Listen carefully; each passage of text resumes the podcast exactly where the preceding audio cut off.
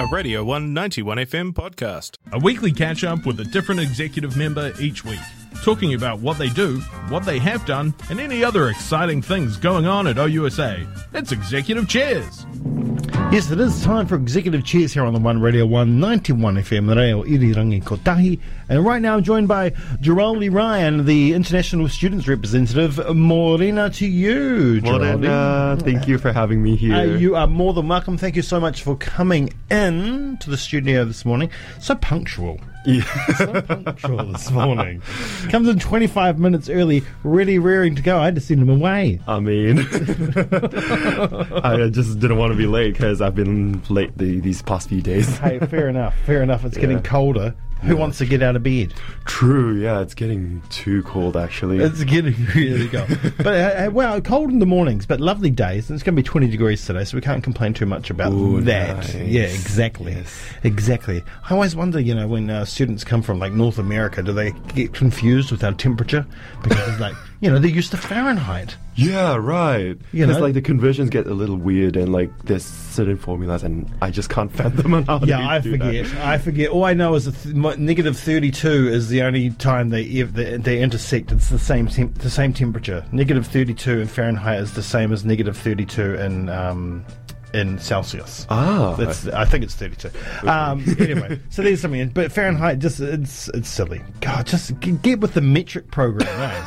Honestly, not that Celsius is metric, but you know what I mean. Yeah, I Um, right, international student representative. What is your role? What does it entail?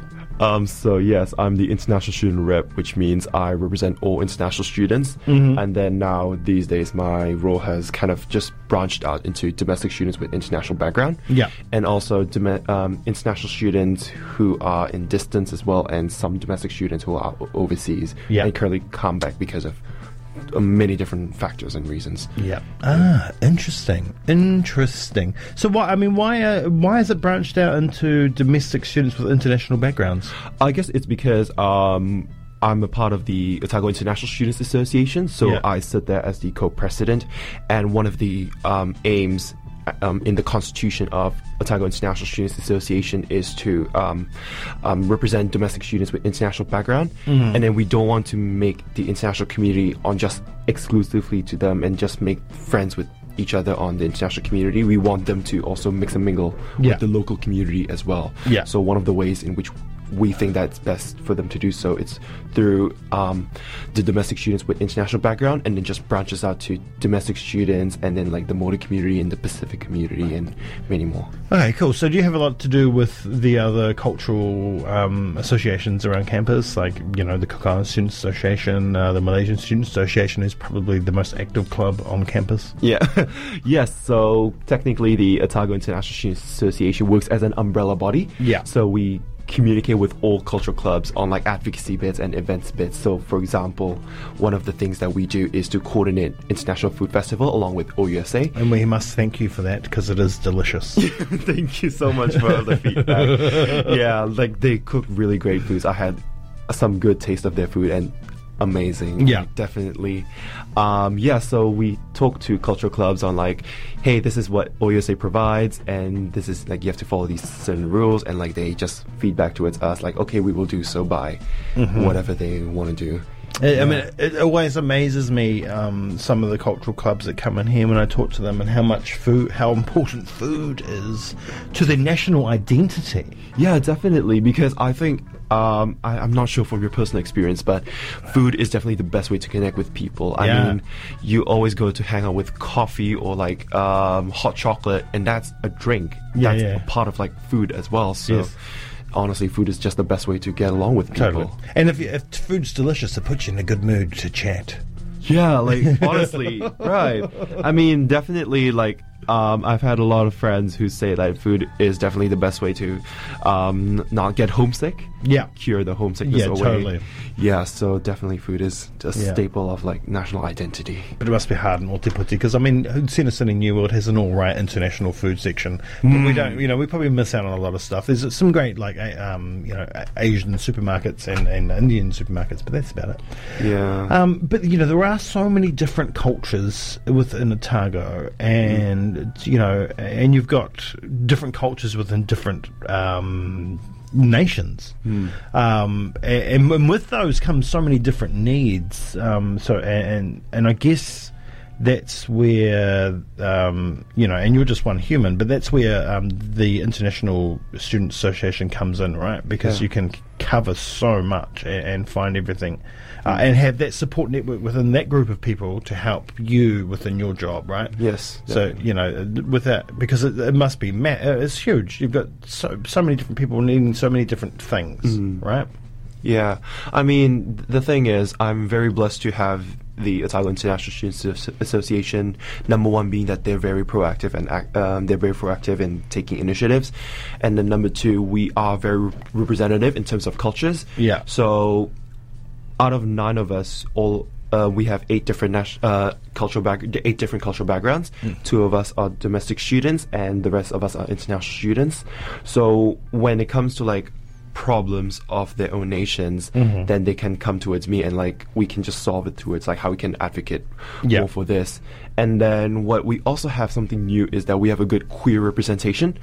So yesterday we did have the queer movie night to like represent and showcase the a queer community in Asia. Yeah. So that was something that we can represent in terms of like um, advocacy bits and like mi- minor minor communities and yeah. That's awesome.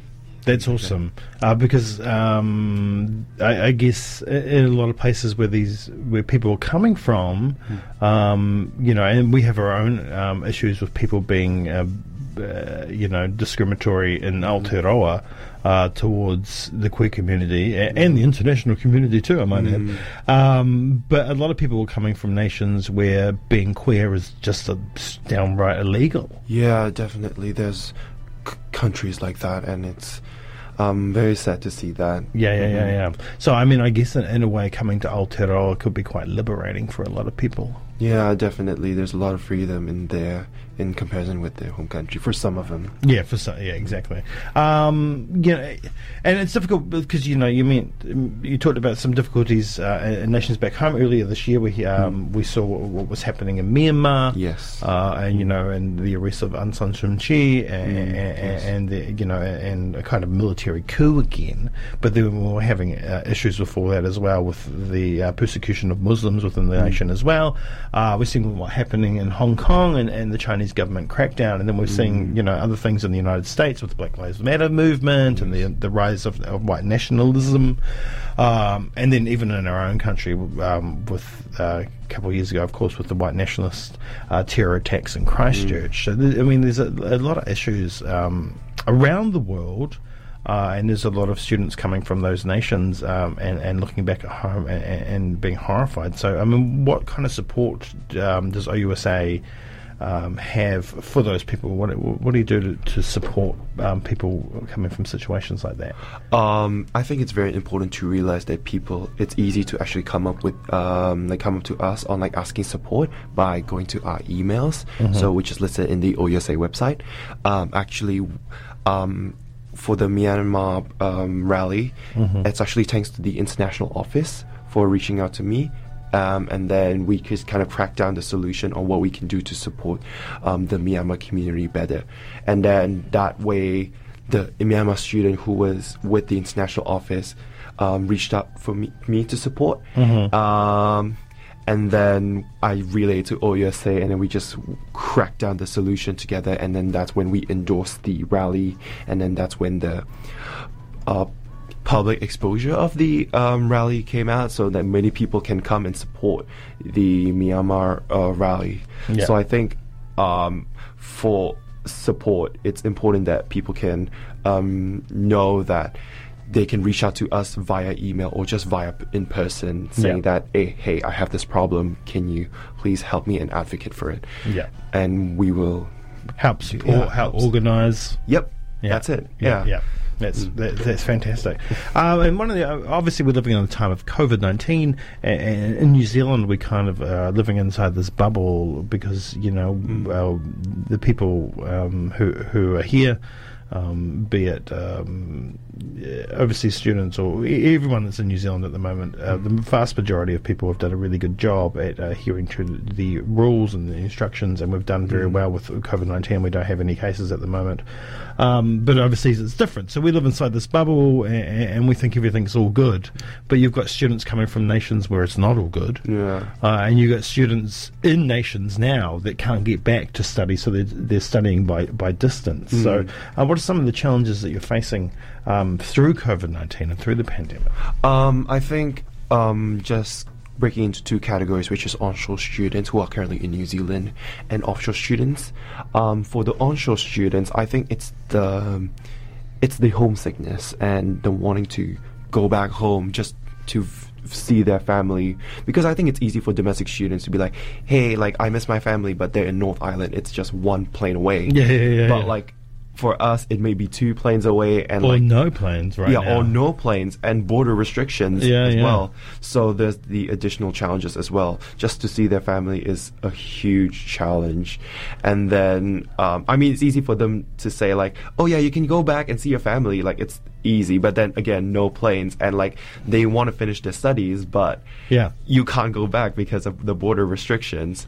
So I think it's just that, and like for personally for me, it's I just want a change of climate, you know. yeah, yeah, yeah, totally, totally. Yeah, and then for offshore students, because the number of support services aren't as much as in comparison with the on- onshore students, so getting support um, as an offshore student is tricky. Yes. Yes, and currently, um, honestly speaking, I'm still figuring out ways on how to uh, better support Yeah. um, distance students, and yeah, so I just sent out an email that says, "Hey, you know, if you're facing any concerns, please reach out to me or like fill this form." So it's a form about issues and ideas on how we can support them better, and then another way in which I think that can benefit um, distance students is through um, the consultation on the code of pastoral care. So that's essentially an, an agreement between institutions and the ministry that ensures that the quality of education to students is being well served and Yeah. high quality. Mhm. Yeah. Yeah, yeah, yeah, yeah. And there's a consultation on that. Um, pretty much um, in the next two weeks it will end. So I'm cracking on that for distance students as well. End in the next couple of weeks? Um, 21st May. Really? Yeah, it's that short, but Oh, we will get it done. Yeah. Yeah. Wow, wow, wow.